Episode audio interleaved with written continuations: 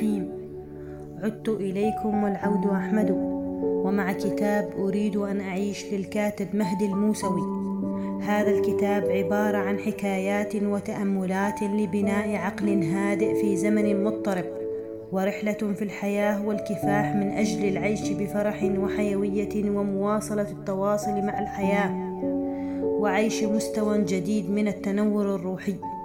يقول مهدي الموسوي قد نجد الحكمة في الكلام البليغ ولكن الحكمة العظيمة نجدها بين طيات الصمت تيأسوا من تبدل الأحوال فكم من بائس قد انقلبت حياته في يوم بهيج.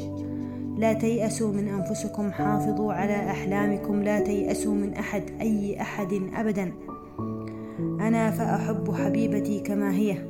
أنسية تبدو لبعض الناس أو جنية.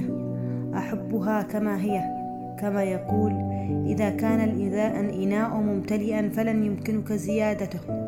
كذلك عقولنا لا يتسنى لنا ملؤها بالمزيد إذا كنا نعتقد أننا نعلم كل شيء.